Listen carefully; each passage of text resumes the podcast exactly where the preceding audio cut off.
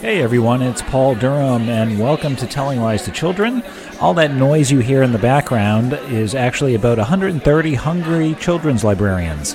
I am up here in Laconia uh, along Lake Winnipesaukee in New Hampshire, and I am today's speaker at the New Hampshire Children's Librarian Fall Conference. So I thought I'd do a fun uh, podcast recording live uh, here. So that's what you hear in the background. And I think before we get started, I may uh, try to chat with a few of the librarians, and then I'm going to go ahead and actually just record my uh, luncheon uh, speech. So that'll, that'll make up today's podcast. And just a reminder that, as always, you can listen to Telling Lies to Children on my website, pauldurhambooks.com. That's also where you can find my books, information on school visits, on my new Tribe of the Mind creative writing workshops, and anything else Paul Durham writing oriented you might ever possibly want to know. That's where you can find it. And of course, also on iTunes and Stitcher. If you like what you hear, please consider subscribing and leaving a review.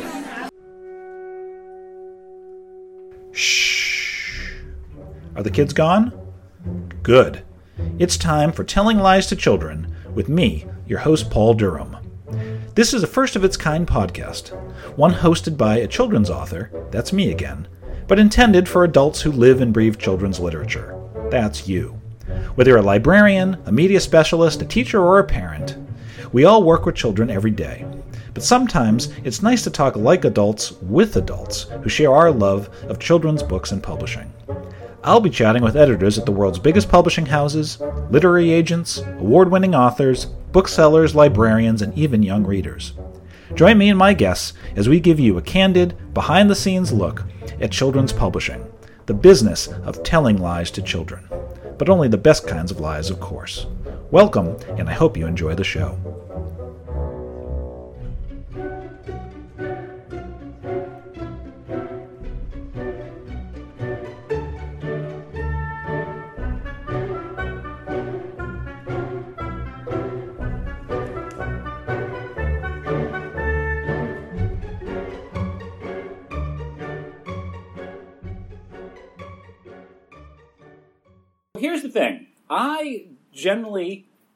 Like and, and am not particularly good at giving speeches.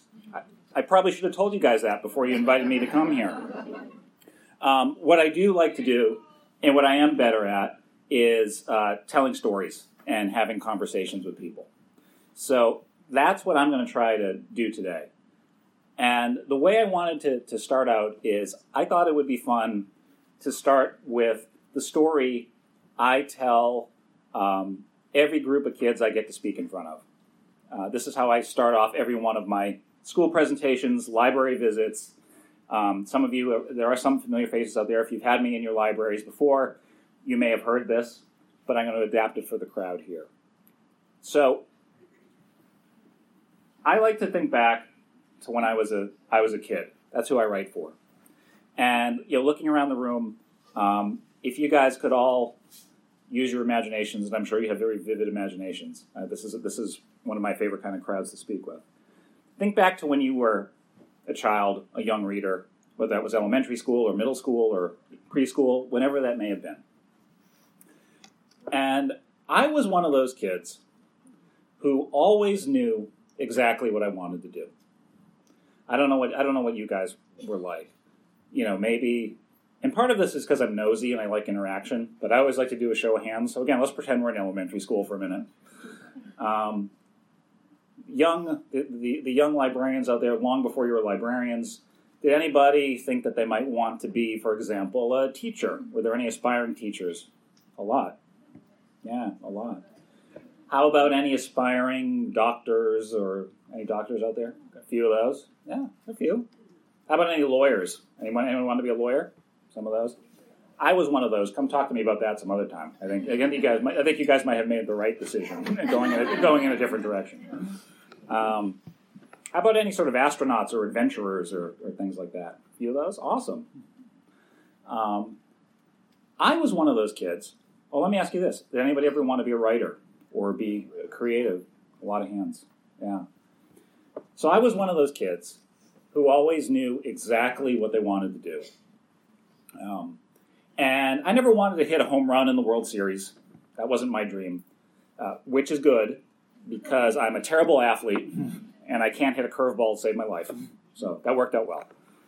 And I never wanted to uh, be like a pilot or an astronaut, uh, which is good because I'm terribly afraid of flying. I do it because I have to, but I don't particularly like to fly. And I never wanted to be a doctor or a nurse or anything like that, uh, which is really good because the sight of blood makes me hit the deck. and I wish I was joking, but I have a, a, daughter at home that can attest that there's been more than one nosebleed that has put me on the bathroom floor. Not my own nosebleed.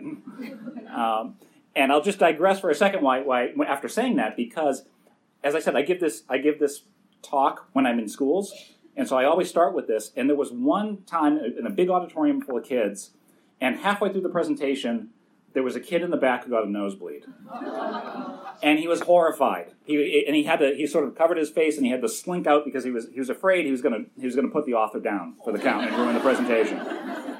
So now I have to add into my presentations. Okay, really, it's all right. If you get a nosebleed, don't freak out. Just I, I really won't fall down, as, as long as you're not like right next to me.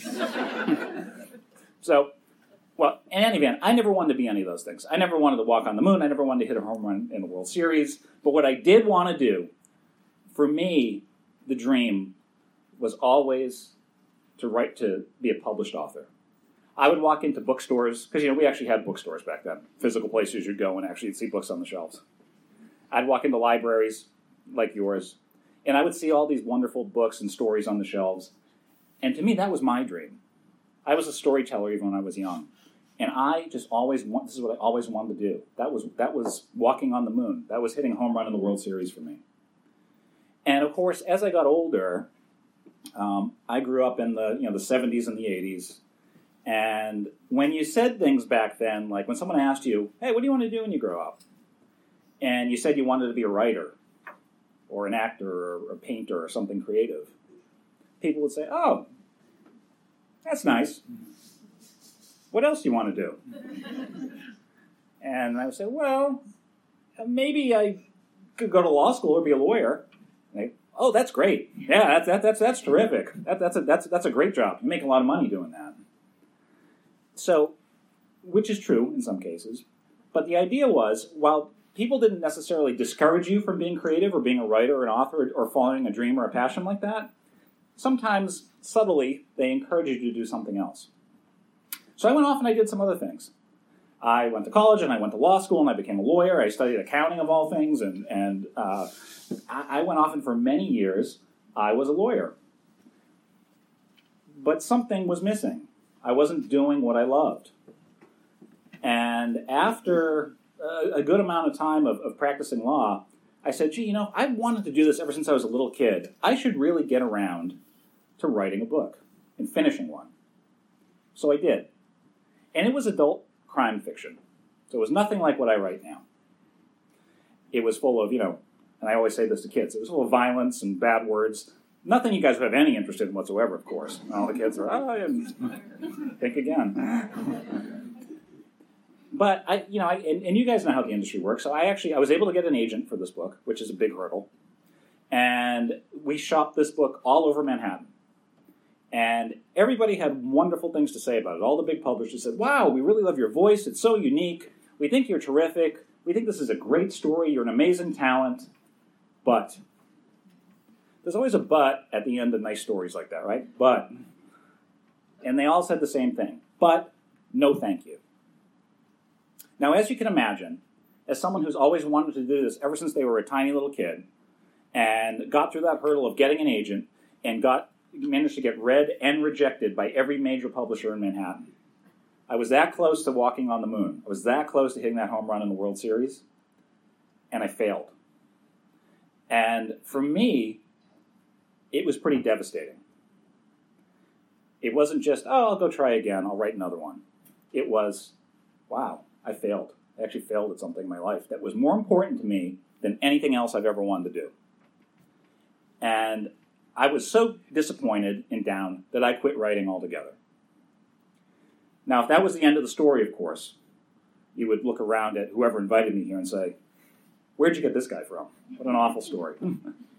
Eh, obviously, you know the story didn't end there.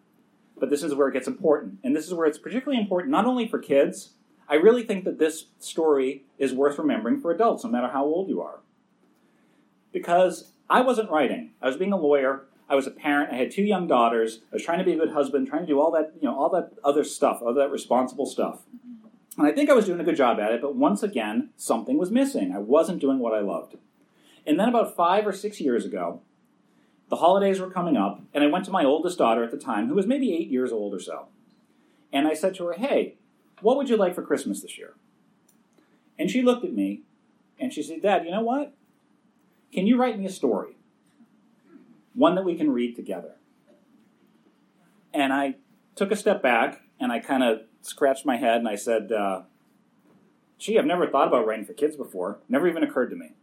Um, but sure, I mean, I'll, I'll, give it a shot. I can write a short story. And, uh, you know, your daughter comes to you and asks you to write, write her story. That's what you're going to do. So that's what I did. And I started thinking about the, the books she liked to read. Um, you know, she liked fantasy. I loved fantasy as a kid. There's great realistic fiction out there, but I've always been partial to books that can take me somewhere I can't go on my own. And I like the idea of writing about truth and lies and the gray areas in between.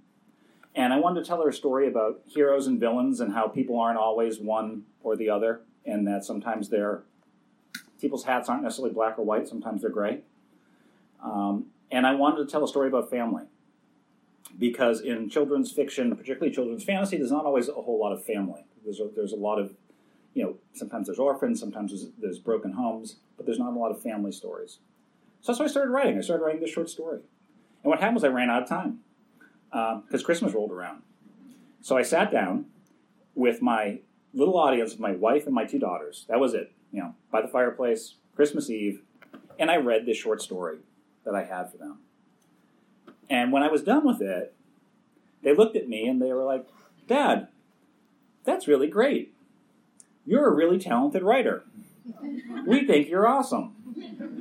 But, uh oh. but what they said was, but what happens next? And I said, oh, yeah, I haven't really thought that far ahead. I mean, I ran out of time. This was supposed to be a short story. Uh, I don't know. And they looked at me very seriously and they said, um, You better figure it out. because you can't start a story like that and then leave us hanging. so that's what I did. Every week, I wrote, I went and I wrote a new chapter. And I didn't worry about making this story perfect. I didn't worry about getting this thing published. I didn't worry about showing it to an agent. I didn't care about any of that. It was all about just entertaining my most important audience, which was my wife and my two young daughters. That was my audience, and they were very demanding, and they expected a chapter every Friday. Hmm. so that's what I did. I kept them happy. And after about three months, which is as fast as I've ever written a book before, and as fast as I will ever write a book again, I finished this novel and it was called The Luck Uglies. And I, I completed it, I closed it, I said, the end, and they said, Dad, that's amazing. Are you going to try to get this thing published? You know what I said? no way. Do you remember what happened last time? Do you remember how depressed I was? Do you remember how, how down and upset and how it almost ruined me? No way am I putting myself through that again.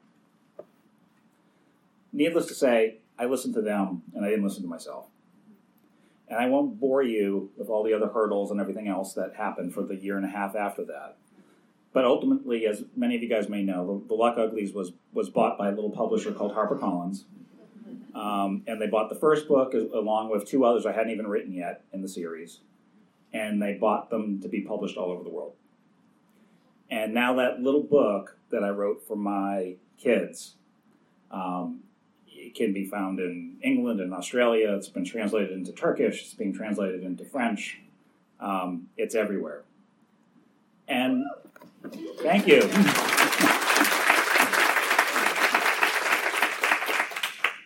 but why do I tell you that story? Is it because I can't resist getting up in front of a group of librarians and give myself a pat on the back? Yeah. oh, you know me so well. no, it's really not. Um, I tell that story because what I discovered was that you have to write for the right reasons, um, for the correct reasons, and that whatever it is you may want to do, whether you're in fifth grade or sixth grade, or you're 40 years old like I was, my first book wasn't published until I was, I think, 41 years old. Um, it's never too late to do it. So if there are writers out there, if there are artists out there, if there are aspiring anythings out there, it's never too late to do it. And that doesn't, and all, the one thing that I, I tell kids and I tell adults, and this is the one message I pass along um, when I when I get to speak to children because I think it's so important, is that everybody in this room has probably heard from one person or another that you can do whatever you want to do as long as you work hard at it. Right? Everybody's probably heard that. And that's true, but there's another part to the story that people don't tell you. And it goes like this You can do everything you want to do as long as you work hard at it, and as long as you're not afraid to fail. Because sometimes you might have to fail once, or twice, or 50 or 60 or times, like I did, before you actually accomplish that goal and that dream. And right now, I'm now at 43, I'm doing exactly what I've always wanted to do. And if I can do it, anybody out there, anyone who's hearing my voice can do it too. And I think when I talk to any group, whether it's adults, whether it's children, that's the one message I hope people take away. Um, whether they, if they don't remember my name, it's Paul Durham. But if they don't remember it, that's all right. If they don't remember the name of my books, they're called The Luck Uglies. Uh, that's okay too. Um, but I hope they remember that message.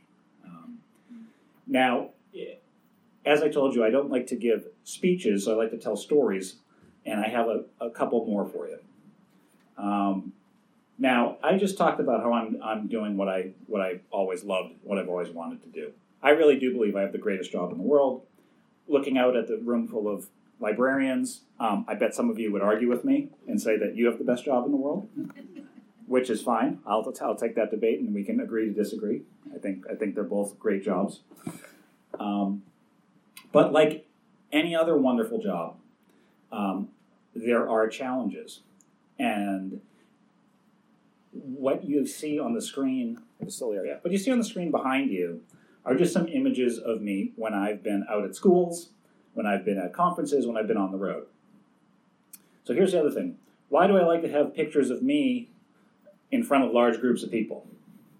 Let's go back to my question before. Is it because I like to pat myself on the back, say, "Hey, look at what I'm doing"? All right, yeah, don't say yeah. The answer, the answer is no. That's not why. I do it because that these are the moments that get me through those hard times. So this is a story. These are stories about what children and kids in speaking to my readers mean to me, and why they, when I come into a class, a school, or a library, people think that I'm doing them this great service. And here's a secret I'm really not. You guys are doing me a great service because this is what reminds me of why I write. Okay? So the first story I want to tell you is of the reluctant reader. And you guys probably all have reluctant readers that you've worked with before. Um, I'll just call, for purposes of the story, I'll call her Abby. Um, I was at a school. This was go, this was going back a couple years ago after my first book was out. Um, the librarian came to me and said, "You're not going to believe it. I have this reader that is just so excited, has been so motivated by your books, and a lot of authors have this story. It's not unique to me, but she's you know she never wanted to read, never was was interested. She was having real challenges with reading, and your book has just sort of made her come alive. And now we can't keep her out of the library. And I got to meet Abby. I made a point to meet Abby after my school presentation was done, and she, you know, she came up and we took pictures and you know, signed her books and all, you know, all the usual great stuff. It was just so nice and really great to hear from her.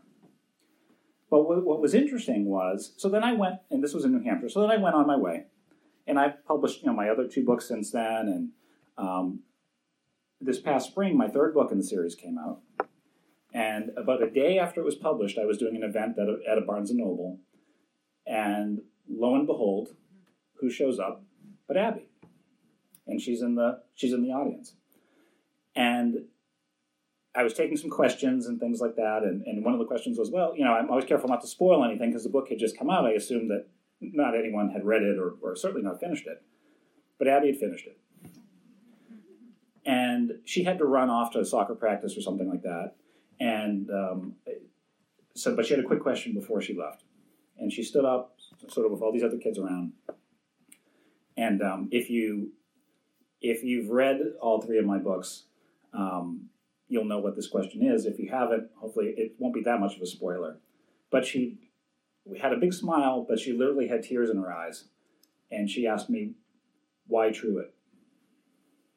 So a lot of you may not may not know what that means, um, and a lot of you may. Th- I, on the one hand, you know, I sort of reassured her and said, you know, don't cry, don't be so emotional about it. It's but at the same time, I was so proud to have provoked a reaction in this reluctant reader who actually took the time to read the whole series so quickly and was so moved by something that happened in one of my books that she came out and said something about it. I mean, she loved the book, but her question was, you know, why why did this particular thing happen? Um, and that really that just really stuck with me for a long time. The other story of, uh, that I want to tell you is we'll call it Finn. Um, Finn was a fifth grader, and I met him again at a school here in New Hampshire. And we had a great visit. He was a terrific kid, super excited. I leave the school visit, He's one of those kids that emails me questions. Uh, what about this? What about that? He was my very first follower on Instagram. and the next year, my second book comes out, and I'm going to go back to his school for a repeat visit. So I emailed Finn. Said, "Hey Finn, guess what? I'm going to get to see you again. I'm coming back to your school." And his reply was, "Oh no, we moved to California." I'm not there anymore. Was, oh, I'm sorry. You know, it's so sorry to hear it, Finn. That's and so I was bummed out, and I'm sure Finn was bummed out. So what happens is the second book comes out. I'm doing my local visits, but then I get to do this book tour through my publisher. And if you guys ever wonder what a book tour is like, um, it parts of it are really glamorous. You have the black town car that shows up in your driveway and whisks you off to the airport, and your kids get all excited about it. And then you have the person with your little name on it waiting for you at the airport to take you to your usually pretty nice hotel. And then the next day you're up at the crack of dawn, and your what they call your media escort comes and picks you up and shuttles you off to probably three three different schools over the course of the day, so that you're kind of cross-eyed and you don't even know where you are by the end of the day. And then they take you to the airport, and then you fly somewhere else, and the next day you repeat it and do it all over again, and you do that for like three or four days in a row. So I'm on my book tour. I end up, I'm, I'm in Houston, Austin, Portland, Oregon, and then I find myself in San Francisco. Four cities, four days. Um, and I'm exhausted. And I'm on the very last, I'm in a, in a beautiful place called Petaluma, uh, which is north of uh, San Francisco. It's sort of getting into Napa wine country, if you guys have never been. Very nice. And I do the huge crowd, my last one of the afternoon, the big with all the kids there, and it's really, it's really, um, it's really terrific and uh, and then we go to do sort of just a little signing at the bookstore. Now, here's how these things work. I'm, I'm about as far from my hometown as you can get. I'm going to go sign some books, and it's open to the public if the public shows up. I know what's going to happen. There's going to be a few people milling around, but I'm not a big enough author. Again, this is with my second novel has come out. That there's going to be a whole big line. There's not going to be this huge group waiting for me there. So I go to this beautiful little independent bookstore, and I'm sitting there, and there are a couple of people milling around. I start signing the books, and I'm like, all right, well, this is, you know, it is what it is, and and um, I'll be heading back on my flight tomorrow. Who walks in the door? Finn. Finn's mother let him take the day off of school, and they drove four and a half hours to come and see me at this bookstore. Four and a half hours. Do you know what I remembered from that book tour? Do you think I remember the crowds? I mean, it, it was great. Uh, the crowds of students or the black town car showing up, or the fancy hotel on the room service. You think I remember any of that? I remember Finn. Um, that was one of the greatest in that empty bookstore, just me and Finn. One of the best bookstore events I've ever had. And I've had ones where, you know, I've obviously had ones where, the, where there are bigger crowds than that. Um, but that was that was one of the most amazing uh, moments I've had as an author and as somebody who gets to tour and do this. Um, that's what kids mean to me. It's a gift and it's a privilege every time I get to talk to them, every time I get to meet them, because on days when I'm worrying about if I'm going to get another contract, or if the sales of my books aren't as high as they should be, or if I'm wrestling with my you know with my editors over over some you know uh, some lines they want to change or whatever it may be. Um, that's what keeps me grounded. That's what keeps away the green-eyed monster of jealousy.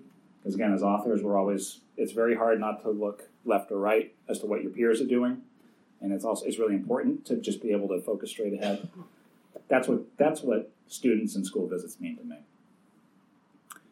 Part three. A confession to make for you guys, and that's this. I don't write for kids. I don't write for children. I write for everybody. I write for parents and grandparents and aunts and uncles and caretakers and whoever reads them. I write for people who enjoy good stories. I write for the gatekeepers. That's how we refer to you guys as the gatekeepers. Uh, but we mean it very fondly. At least I do. Um, and I and I I think that that is as the, the children's authors I know who, whose work I really respect um, and who I emulate and who I consider friends. Um, that's what we're trying to do is we're trying to write for everybody. Because as a parent, I, I've I read a lot to my two daughters, and there are times where, frankly, I wanted to pull my hair out and say, "Do we really have to read this again? Another chapter of this book?" And so when I write, I want to write books that, that don't have that effect on me or and don't have that effect on on other people who are who are doing the reading who may be adults. And I just wanted to read a, a, a few. I, I'm not alone in this thinking, and I just wanted to read a few quotes for you. See if these sound familiar if you've heard them before. A children's story that can only be enjoyed by children is not a good children's story in the slightest. I'll read another one. No book is really worth no book is really worth reading at the age of 10 which is not equally, and often far more, worth reading at the age of 50 and beyond. And last one someday you'll be old enough to start reading fairy tales again. now, I look at you guys, and I, I think I have a sense that that many of you in this room probably never stopped reading fairy tales, which I think is which I think is great. So if there's one thing that I, by the way, those are all, anyone know those quotes, they're all by the same author.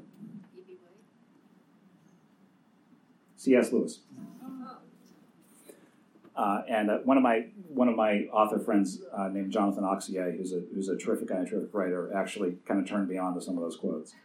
Um, and if you, you, haven't heard of Jonathan um, Auxier, I think you will soon. Um, he's he's pretty spectacular, and I'm not alone in thinking so. Um, but in any event, I just wanted to, I want to say, and again, I, I wanted to save some time to open up for questions for you guys, because I know that's, that's usually fun. But what I wanted to say is not only thank you for having me here, but I wanted to encourage you all to, to keep doing what you do that's so important, which is minding those gates. And the gate, I think you're minding the gates to really what is a what is an important and a beautiful garden in that garden are it's made up of children's imaginations. So keep feeding them and nurturing them, and don't ever let anybody trample on those imaginations, because someday I think we, we all stand to, to benefit from them and sort of feast on the fruit of those gardens. So uh, thank you for doing what you all do, and um, it means the world to me and, and other authors like me. Thank you.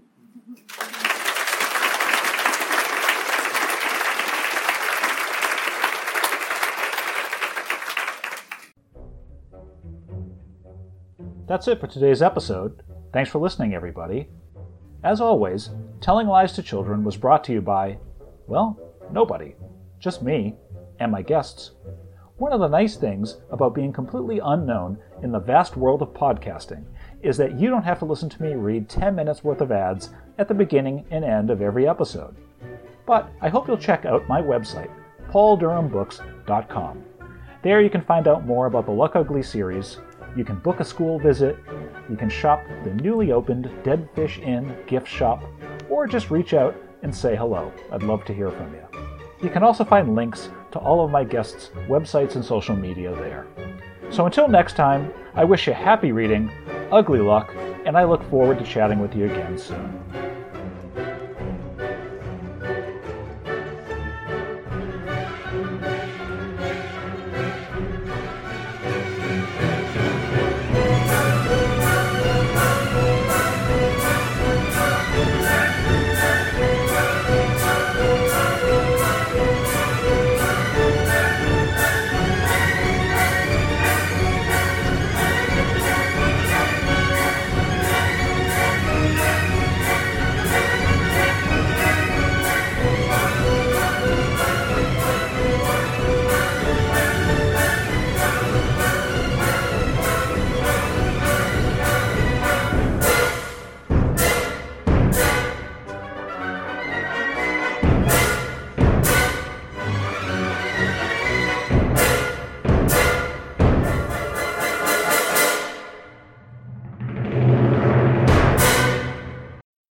That woke you up. See you next time.